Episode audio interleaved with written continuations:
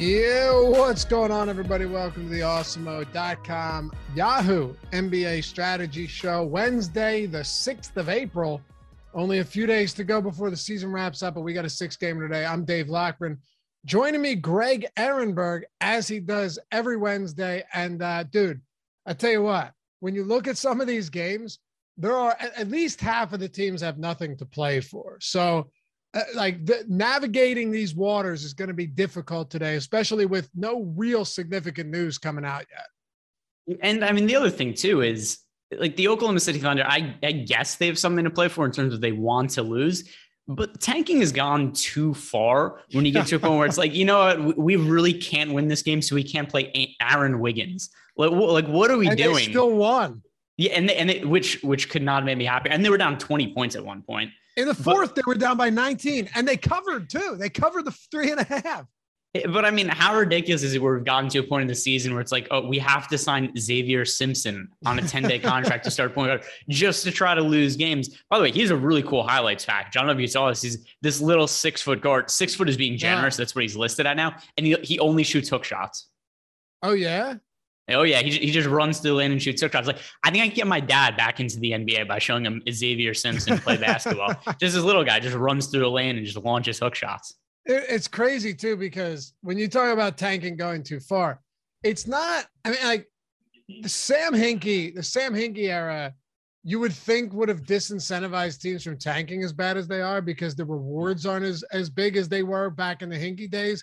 Like, back then, you looked at that as, oh, my God, this is an epic tank, multi-year tank. We got to stop this. They literally, it was like a mutiny, and they supplanted him with, what was his name? What was his name? Brian Colangelo. Yeah, get a new spin or whatever it was, Mr. Burner. But the crazy thing with OKC, it's not just that, like, they tanked and ruled guys out. They had 10 active bodies and played four guys 43 plus minutes and another guy 39 plus minutes. And then what's his name only played? Lindy Waters only played 4 minutes because he was scoring too much. Which it's exactly, we get to the point of the season where it's like, hey, we can't play Teo Maledon or Aaron Wiggins, who weren't even at this. These are guys who were kind of not even in the Thunder's rotation at the start of the year. This is just taking tanking to a whole nother ridiculous level. The other thing too, is I brought this up yesterday. Last season, an NBA record was set with 540 players stepping on the court. That was a new record, and that's due to, you know, different COVID things, injuries, tanking, rest, all that. We're over 600 this year. So this is a thing like last year, it was an egregious amount of players, right? And this year it's just totally gone past it. And yeah, it's to a point now we're looking at this slate and it's like, oh, is Georgios Kalitizakis a good option or not? And then he's like, and then this dude is listed as questionable himself because he's sick. So the whole thing's ridiculous. It's crazy, man. COVID was wild this year too, before, like, the Omicron phase of COVID during this season got pretty out of. There were some teams that just had no starters for, like, Greg Monroe was playing big minutes at one point. Yeah. And I mean, there's no way this gets topped. I think we've thought this about the NBA before. It's like, there's no way tanking and rest goes to another level in this game. This has to be the peak. It has to be. There's no way we get past Aaron Wiggins being too good to play in games at the end of the year. We've jumped the shark, but here we are. Anyway, we're going to go position by position. Happy to have you guys with us. Hit that thumbs up if you haven't done so yet. And of course, if you haven't signed up for Yahoo's Fantasy Sports yet, which would be weird because you're here watching a Yahoo Daily Fantasy Sports show, use the link in the description or the one that Mike's about to throw in the chat for us. Get a free month of Awesomeo Plus Platinum. Every single thing on the site, every tool. All you have to do is sign up using that link. Got to use the link. Sign up using the link. Deposit $10 or more. Only have to be $10. They'll give you $10 back in free credit, and then we'll hit you up with the free Awesomeo Plus $90 value subscription. Oh, you have to enter a paid contest too, but why would you not do that? All right, let's do it, man. We'll start at point guard. And like I said, we have to kind of tread water here, just with an understanding that you want to watch the deeper dive and live before lock tonight, because, I mean, Greg, the Suns, I would not be shocked if the Suns rested a bunch of players. They have nothing to play for whatsoever. The Clippers might be a bit different because you probably, Ty Lue probably still wants to get a little chemistry now with Paul George only having played 3 games, and their final 2 games on Saturday and Sunday are back-to-back sets. But there's just a lot of teams with OKC. Detroit's another one. Who the hell knows what's going to go on there? Phoenix, right now you have to assume they're all going to play. But if we kick it off with the point guard position, how do we approach it at the top? Yeah, so for one, I would at least for now want to try to focus on the guys that we know are going to play. You talked about the Phoenix situation. It's the tail end of a back-to-back for them. They've got the first seed well locked up in the Western Conference. I did bet the Clippers when the line first opened, and it's moved a ton now. The Clippers are now favored in this game. It opened with the Suns being favored. Like, we saw a 6-point swing in the spread almost immediately after that line opened. So based on how I'm betting and on how we're getting, the Suns Clippers game. What did that open at? It was Suns -3. Now it's Clippers -3. Okay. I saw it at -1 this morning. I didn't know it opened at -3. Wow. Okay. Yeah. That was because I'm always trying to evaluate where I think teams could potentially be resting. And that was one that seemed, and we don't know for sure. I could just end up being wrong when the news comes out, but it seems fairly logical to me that the Suns will end up resting guys. But that aside, I think for now, at least I'm going to try to talk about players that I know are going to be good options later. So I think point guard's a pretty good position to pay up for.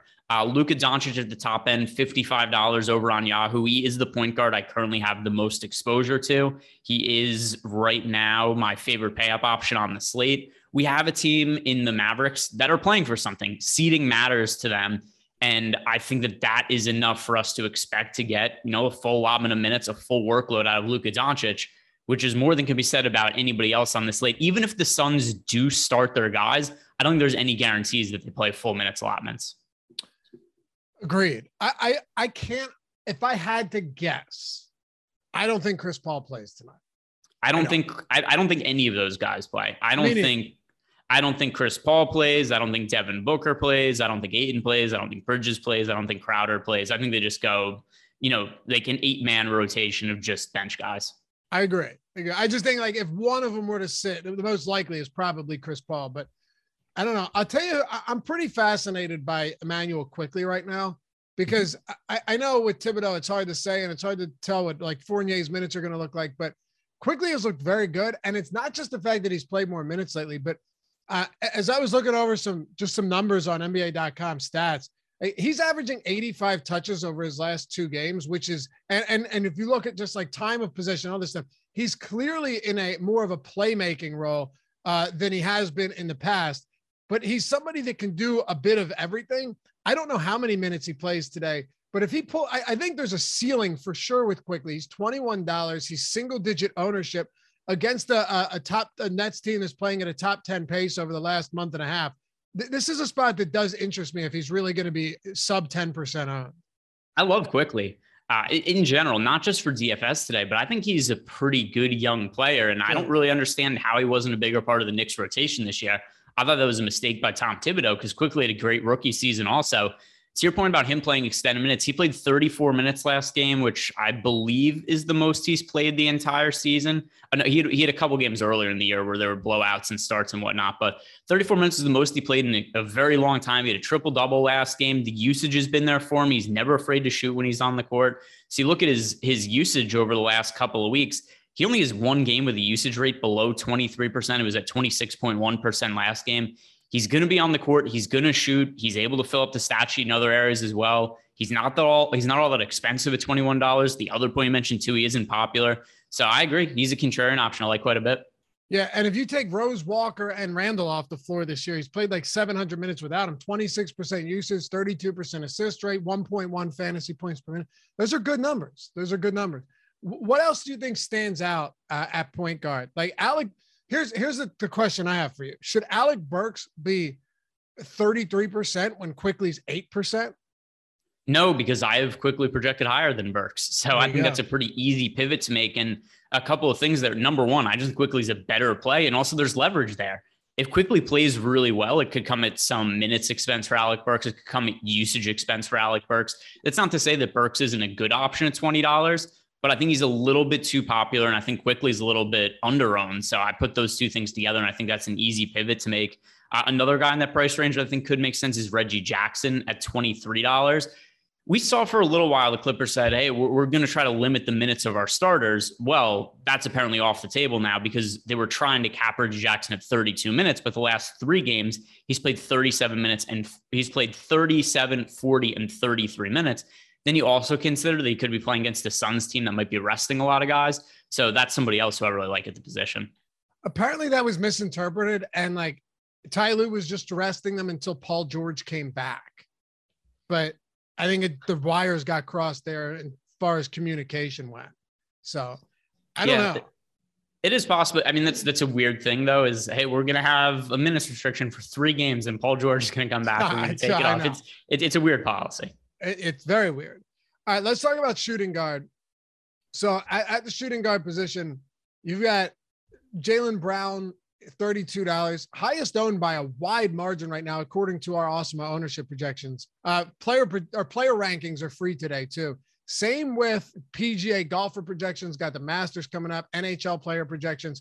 And be sure to stick around after Live Before Lock tonight because you got PGA Live Before Lock with Ben, Jason Ruslan, and Alex Baker, joining them for a three-man booth. So, yeah, all that free content today, plus Live Before Lock leading up to the Masters. At the top of the position, just from an ownership standpoint, who do you think makes the most sense? Yeah, I mean, so if you look at the shooting guard, I mean, by far the most popular play here is Jaylen Brown, and the matchup against the Chicago Bulls, I don't really mind it. I think he's a little bit too popular. I'm not getting to quite as much of him as what the field is at 32%. But then you go down and you look at the next guys. Paul George, I think that he's somebody that makes sense, especially if the Suns are going to be resting guys. Paul George has played really well, and there's been no minutes concerns for him. I'm not sure we get a full allotment of minutes out of Donovan Mitchell because I know we try not to predict blowouts, but how do you not expect the Utah Jazz to smash whatever the hell the Oklahoma City Thunder throw out there today? And Utah needs this win, by the way. Yeah, so the spread for that game is 17 points right now. Pretty wide, but I also think there's a good chance that the Utah Jazz starters get up by like 30 points. We don't see any of them play in the fourth quarter. So it's something where I look at Donovan Mitchell. I don't do this often, but I'm going to have to reduce the minutes that I project him for. I'm wrong. Utah doesn't need this. I forgot that Minnesota dropped that game yesterday. So Utah has clinched the playoffs by that. They could finish fifth or sixth. So yeah, and I think potentially fourth as well. Yeah, they're two games back of Dallas. Dallas has Detroit today. So technically, I would assume you're right.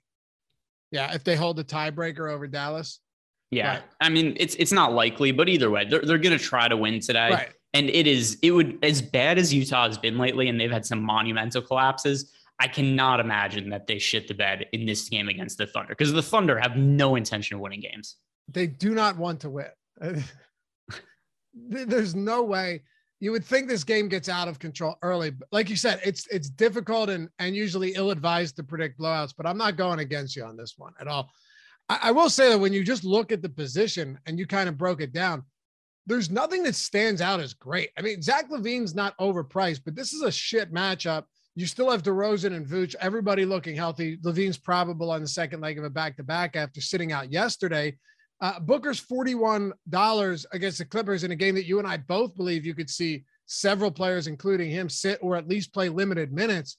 And just going down the list, it is not that appealing of a position, which honestly leads me to look at – and you, I know you mentioned it, but leads me to look at $40 but 16% owned Paul George, because his minutes have been odd since returning, but only because 31 and 32, but then 29 – he was on pace to play like 35, 36 minutes in that game if it didn't blow out. I think you probably in a close game get him to around that, back to his season averages today. Yeah, so Paul George is my preferred spend up option right now, just relative to everything, price, ownership, and all that. It's not like he's crazy popular, 16%. So there's a few guys that are grouped together. You got Jaylen Brown is on a tier of his own in terms of ownership at the position. Then you've got Donovan Mitchell, Zach LaVine, Paul George, and Jalen Brunson are all really close. And of that group, I do think Paul George is the best option. Did you mention Ish Smith yet? Just curious, a point guard, given that he's minimum salary, like, is there any way for us to actually figure out what Wes Unseld's going to do with this point guard rotation? Or is it just more blowout hot hand related? The minutes have been pretty consistent over the last three games for Ish Smith. He's played 30, 28, and 30 minutes. So with that in mind, I think it's reasonable to expect 28 minutes for him, and relative to his price, makes him a good option today on Yahoo. I think he is a pretty good value play. We didn't really talk about him much at the point guard position, and there are other point guards I prefer to him. But yeah, I think $10 is more than a reasonable salary, and I don't see much reason to project him for, you know, way less minutes than what he's gotten in the last three. Have you seen the insane assist totals that him and Satoransky are racking up? In like, yeah, it makes no sense. You've seen this, right? Yeah. Yeah.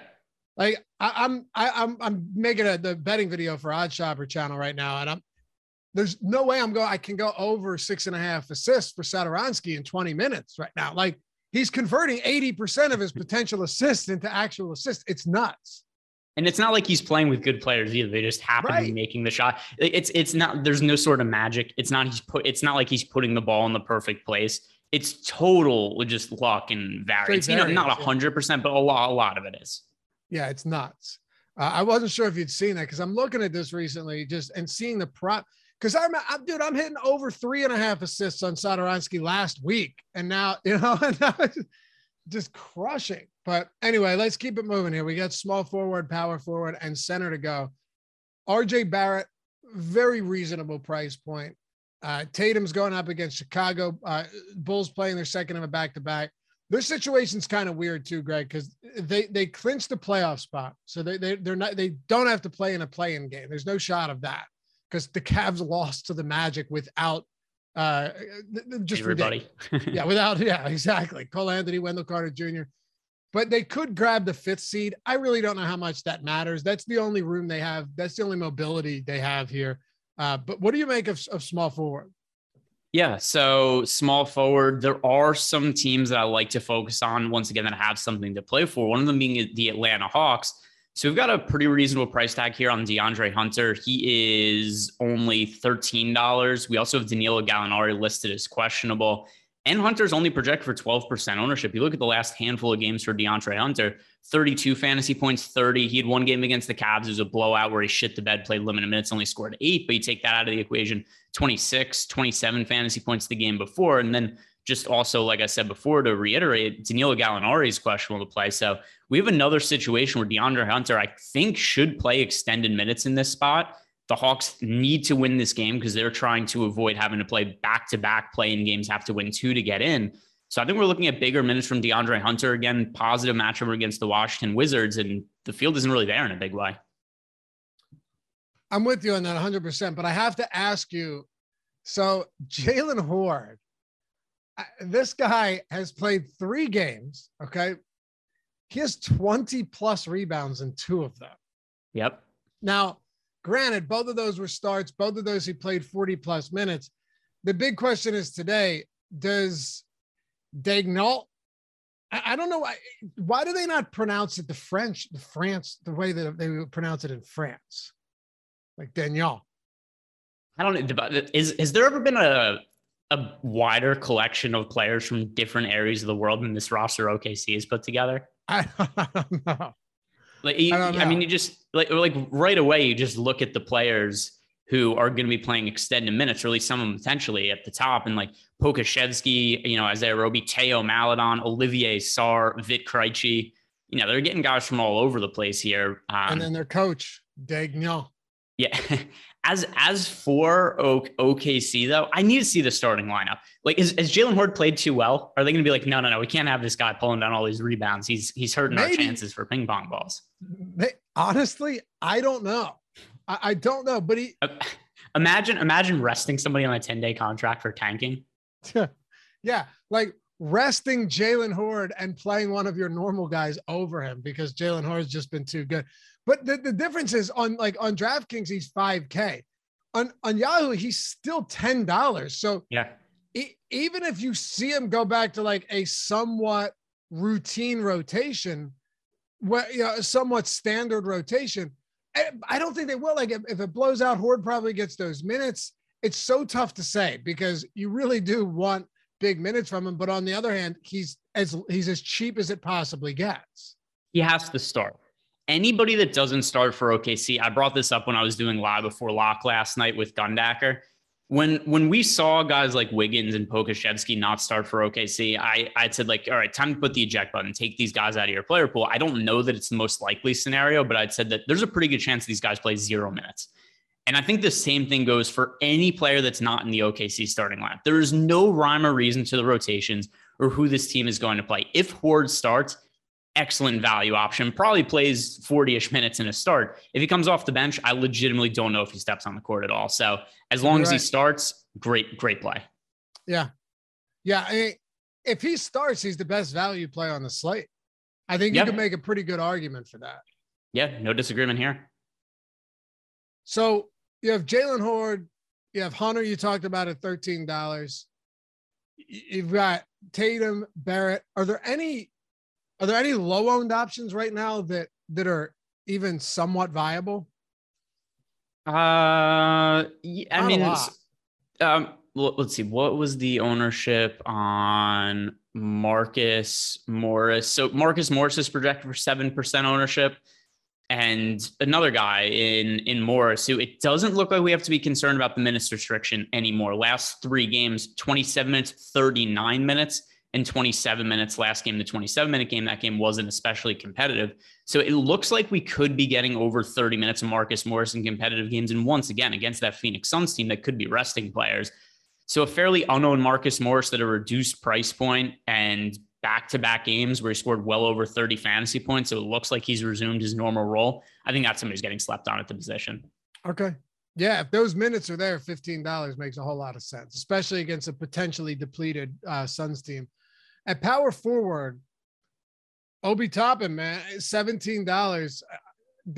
It's hard to look away from that. Just given Julius Randle's absence and Toppin's play on top of the minutes and a matchup against a fast-paced Nets team on the second of a back-to-back.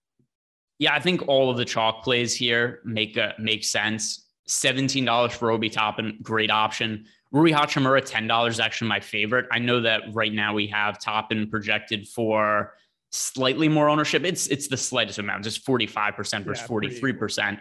I do get to more of Hachimura just because I have them projected somewhat similarly, but Hachimura is $7 less expensive. So Rui, Toppin, I think both of them really good chalk plays. Don't have an issue with the ownership there. And same goes for Al Horford, assuming that he's in the lineup and starting. He also has a reduced price point of $21. We could see him play extended minutes, which should be the case going forward with Robert Williams injured. So three chalk plays at the position, and all three of them are warranted to me, Toppin, Hachimura, and Horford.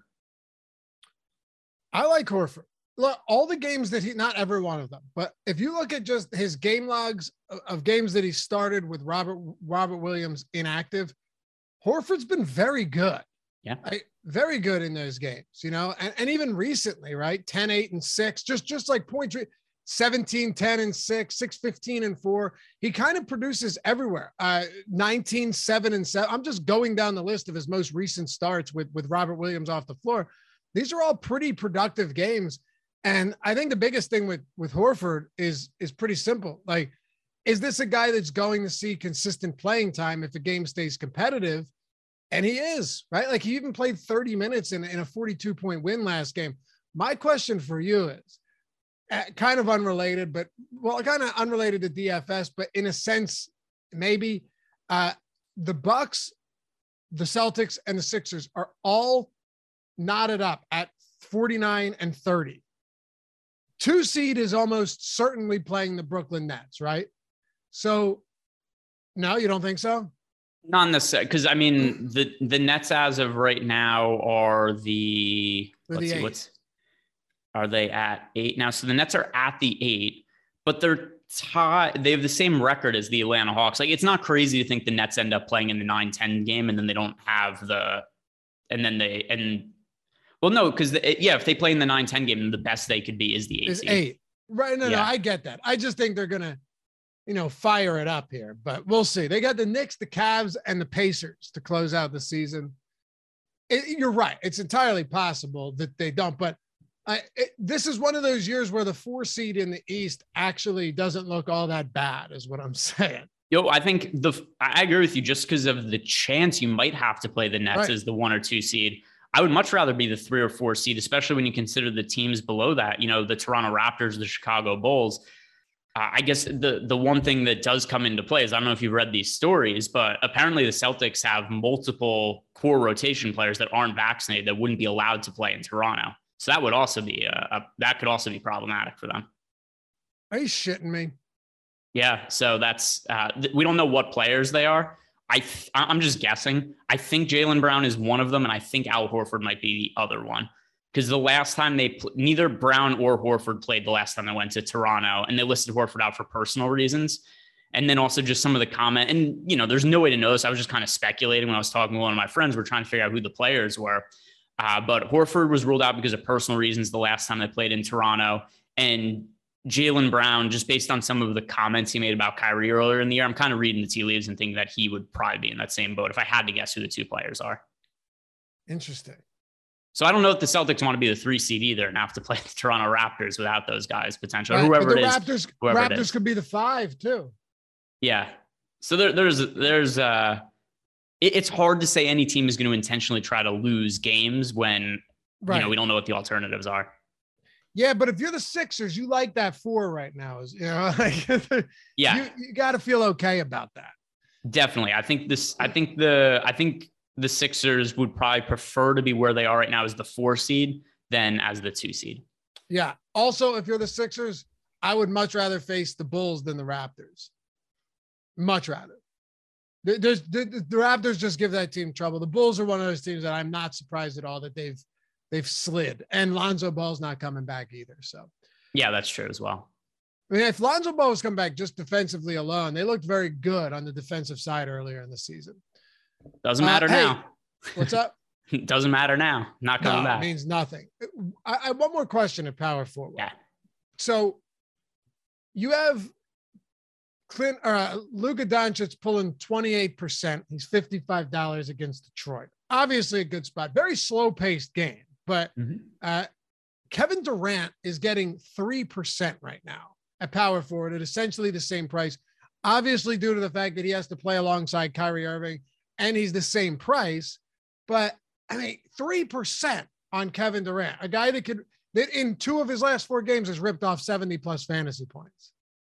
Yeah. So this game isn't nearly as high leverage as some of those other games. He had big nights. So the reason, well, twofold, some of the reasons he had some big games against the Bucks, he played 45 minutes. Against the Hawks, he played 42. Those were pivotal games. Although that other game, like you mentioned, did come against the same Detroit Pistons team, where he put up, was it 71.7 Yahoo fantasy points. Yeah. He's not my favorite pay up option on the slate, but in the build I have right now, I have around 10% of them. So, you know, that is 3x the field.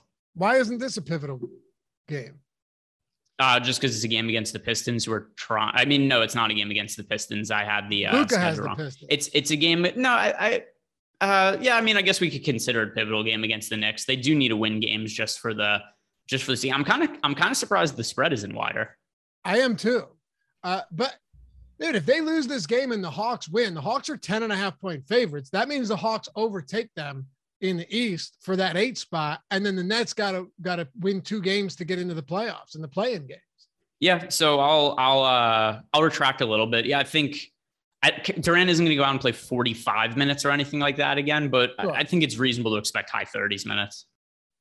All right, let's wrap it up with the center position. Before we do, though, I was going to do just like an Awesome Plus NBA read, but I figure even though it's not on here, the Awesome MVP program, MVP text program. If you, Mike, do you have that graphic to put on the screen? Thanks. If you text MVP to this number, put it in chat too. It's in the link in the description as well. I'm not reading the number, but it's right there with that goofy looking freak up on the screen. If you text it, we're not going to spam you. I made sure of that. I asked specifically, I was like, is this spam?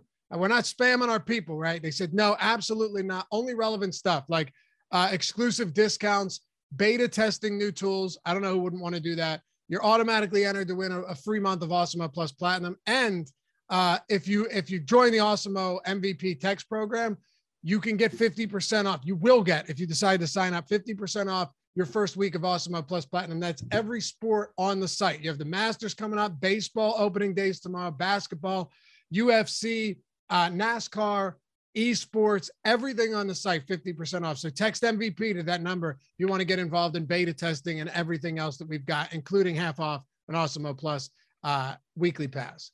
All right, let's wrap this up, Greg. We're up against it, but I think we could probably work through this pretty easily. Is there any real priority play at center? Yeah, for me, it is Kristaps Porzingis. I know that the Wizards don't really have anything to play for at this point of the season, but in competitive games, Porzingis is still playing around 30 minutes.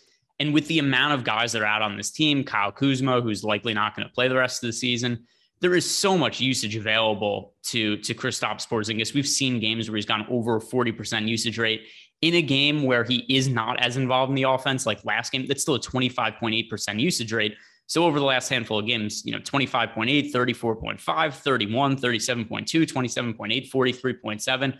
Porzingis is going to shoot when he's on the court. He's scoring over 40 fantasy points more often than he's scoring under 40 fantasy points when he's been with Washington. So to me, he is the highest priority at the center position. I would like Rudy Gobert a lot just relative to his price. But once again, I kind of have to discount his minutes a little bit just because of how wide that spread is against OKC, who has no intention of trying to win games at all. Randy Hulse, welcome to Team Awesome-o, man. Nice to see that. I missed that earlier. My chat just froze up, it looked like. But all right, let's wrap it up with this. First off, if the answer is no, works for me. Any value or any low-owned players at center? And second off, who would you say your favorite contrarian option is today? Like I got to go with our boy Emmanuel Quickley if he stays at 8%. But take it away, close us out. All right, so low-owned center option.